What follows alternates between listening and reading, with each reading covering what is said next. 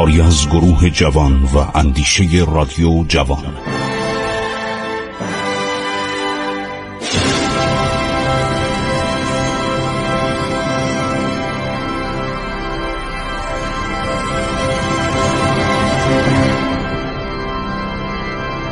بسم الله الرحمن الرحیم. به نام خداوند بخشاینده مهربان. شنوندگان عزیز من خسرو معتزد هستم با شما در برنامه عبور از تاریخ سخن می‌گویم.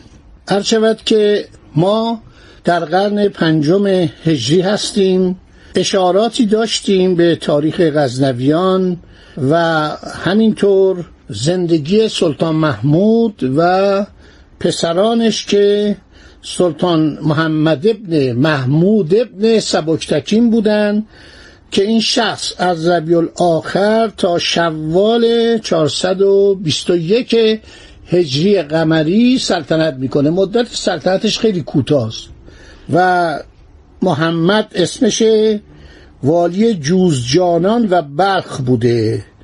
بعد از پسر دیگرش به نام مسعود بدش می اومد مسعود خیلی شرور بود. زمانی که حاکم نیشابور بود حاکم خراسان نیشابور موقع مرکز خراسان بود.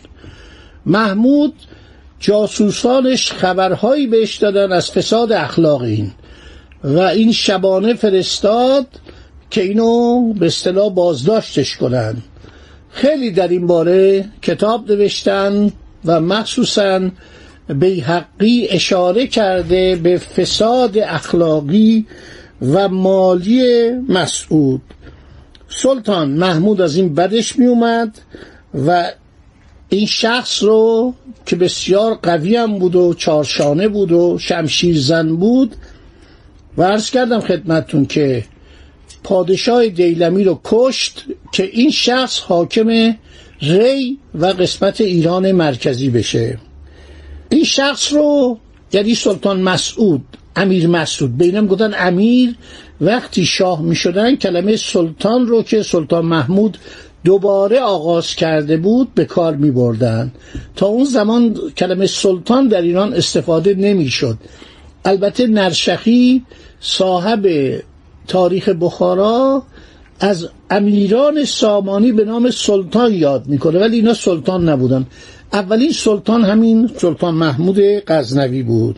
که دربارشو گفتم شعراشو گفتم رنجاندن فردوسی رو به عرضتون رسوندم. سایر 400 شاعر دربارشو به شما معرفی کردم مخصوصا فرخی رو. خیلی آدم خوشگذرانی بود خیلی قارتگر بود این سلطان محمود. و 17 بار به هندوستان لشکر می‌کشه هر بار که میره چقدر غنائم و طلا و جواهر و یاقوت و هر چی که از مال دنیا بوده سنگ های قیمتی و فلزهای پربها رو میاره به ایران یعنی به قزنین و وقتی میگم قزنین یعنی قزنین اون موقع پایتخت ایران بود. ایران بزرگ یک سرش می‌رفته تا نزدیک مرز چین یک سرش هم می‌رفته تا انتکیه. چنان که خاج نظام الملک که شرح حالش رو براتون میگم یک زمانی ملاحان جیهون رفتن گفتن آقا حقوق ما نرسیده. خاج نظام ملک مرکزش اصفهان بود. گفتش که خب من الان پول ندارم. بهتر شما برید انتکیه. انتکیه در کجاست؟ در ترکیه کنونی. برید اونجا من یه نامه به شما میدم از عامل مالی من یعنی وزیر دارایی من. آن قسمتی که استان انتکیه بوده حقوقتون از اون بگیرین. بهش گفتن آقا این که درست نیست این بدبختا بلند شدن از جیهون. در دورترین نقاط شرقی اومدن اصفهان. شما حقوق ایشان را دارید حواله می‌دید به ترکیه به انتکیه که اون موقع جز مصرفات عرض شود که دولت سلجوقی بود. گفت من مخصوصا این کار می‌کنم. برای اینکه بدونن وسعت کشور ما کجاست. اینا وقتی میرن اونجا حقوقشون رو می‌گیرن حقوقشون هم ما بهشون میدیم.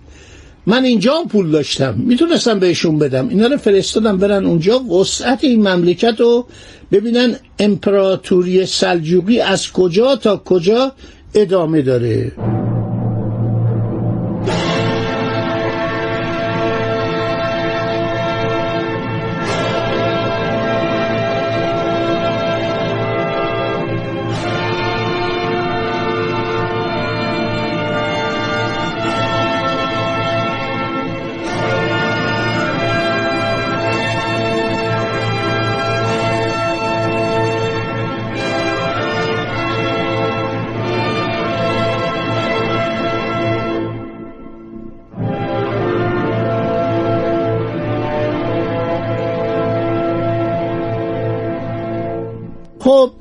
سلطان محمود پس محمد و جانشین خودش می‌کنه.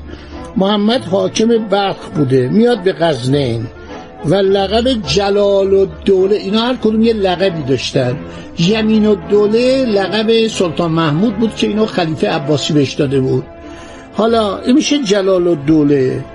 مردی بوده ضعیف النفس اشرت دوست زیاد علاقی به امور اداری نداشته. این سران و بزرگان دولت که اینا منتظر فرصت بودن. هر وقت یک فرمان روای ضعیفی در ایران بود اقدام کردن این اسیان که ما کلمه کودتا رو به کار می‌بریم این کلمه خیلی قدیمیه. مال دوران روم باستانه. این کلمه کودتا رو ما در فارسی میگیم تقیان در زبان فارسی و الفاظ عربی که وارد فارسی شده کلمه تقیان اسیان یاقی باقی رو ما به کار می‌بریم. بنابراین این میاد و عمرای لشکر مثل ابوالنجم عیاز ابن اویماق غلام سلطان محمود همون عیاز معروف غلام بود. این غلام بود این اینقدر مورد توجه علاقه سلطان محمود بود. غلامی بود خیلی خوش صحبت بود خیلی بسیر و خوبی داشت. مل میریم یه دربار دایه اینا جز بزرگان سلطان محمود بودن و ایشونو عرض شود به سلطان محمد ترجیح میدن. خلیفه بغدادم قادر که منتظر اتفاقاتی بود. اینم یه فرمانی میده بگه من شما رو به عنوان سلطنت انتخاب کردم. بعد محمد حاجب بزرگ علی ابن ایل ارسلان را که از منصوبین نزدیک سلطان محمود بود بهش بودن علی قریب علی خیشاوند. اینو با ام خودش عموی خودش یوسف ابن سبکتکین اینا میشن فرمانده لشکر سپه سالار. اینا میرن محمد یعنی همون پادشاهی که سلطان محمود اونو دوست داشت برادر بزرگتر بود ایشون عرض شود که اینا رو بهشون درجه میده میگه برید و اینها با مسعود بجنگید. مسعود آدمی بود دست و دلباز و جنگی. آدمی بود فیلکش.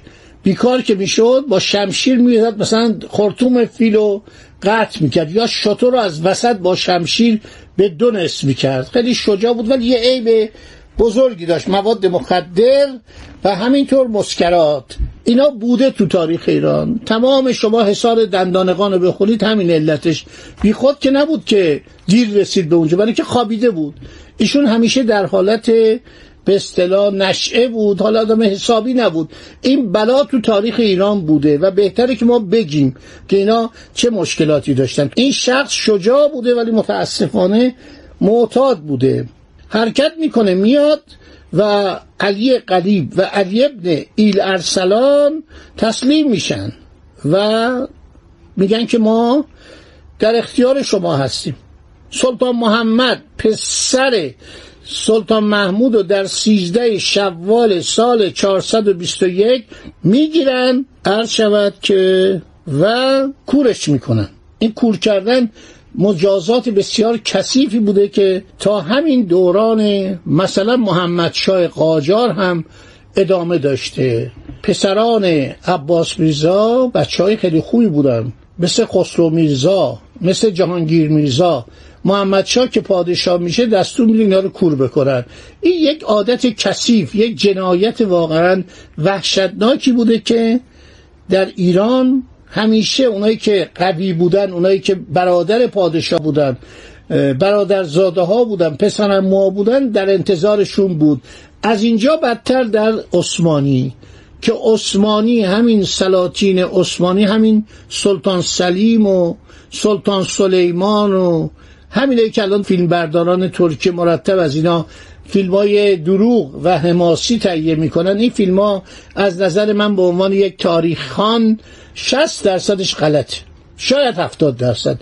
دروغه. اینا ساختگی بیشتر هم هدف توریستی داره. برای که مردم برن اونجا رو ببینن این کاخها رو ببینن و ما رفته بودیم اونجا نشون. آقا اینجا خوابگاه سلطان سلیبه اونجا نمی‌دونم همسرش بوده اونجا ولیتش بوده اونجا اونو خفه کردن. تمام برادراشون رو میکشتن. یعنی یه سلطانی که میومد دستور می‌داد. یک کتابی میشل کرست نوشته در مورد عرض شود که دربار عثمانی. مثلا همین سلطان سلیمان دستور می‌داد 17 18 تا برادرشو حتی بچه های شیرخواه رو بکشن. و اینا رو به یه دسته میسپردن که هم لال بودن هم کر بودن. اینا غلامانی بودن از نقاط مختلف آورده بودن بسیار وحشی. حرف هم نمی‌تونستن بزنن. یعنی زبان اینا رو میبردن که چیزی نگن. فقط چشمشون می‌دید و دستشون. اینا رو با دست خفه می‌کردن. این جنایت وحشتناک و در مورد تمام این شاهزادگان به کار میبردن. کما اینکه علی قلی میرزا عادلشاه قلابی برادرزاده نادرشام تمام بچه های نادرشاه رو خفه کرد. دستور داد که خفه کنن که رقیبی نمونه. یه شارخ بود موه نادرشاه پسر رضا قلی میرزا اون زنده نگه داشت که اونم بعدا یه کسی قیام کرد کورش کرد. تا آخر عمرش که تا زمان آقا محمد خان بود این بیچاره با حالت کوری بر خراسان سلطنت می‌کرد. خب سلطان محمد دستگیر می‌کنن کورش می‌کنن در قله محبوس می‌کنن. مسعود و لشکریان خود امیر و سلطان نامیده میشه. او به هرات میاد اول علی قریب علی خیشاوند سپه سالار رو می‌گیره اعدامش می‌کنه. میگه تو که به محمد خیانت کردی به منم خیانت می‌کنی. عموی خودش یوسف رو در زندان میاندازه. مدت سلطنت محمد سلطان محمد غزنوی هفت ماه بوده. وزیرش هم خاجه ابو سل احمد ابن حسن همدوی بوده. این خیلی معروفه وزرای خوب اینا داشتن. خب دوستان اینجاها رو داشته باشید. این مطالب بسیار شیرینه و ما ناچاریم اینا رو بگیم. برای اینکه می‌خوایم برسیم به دوران آلبرسلان و وزارت خاج نظام الملک. و همینطور ماجرای خیام. انشالله در برنامه بعد دنباله مطالب رو ادامه خواهیم داد. خدا نگهدار روز خوشی داشته باشید. عبور از تاریخ.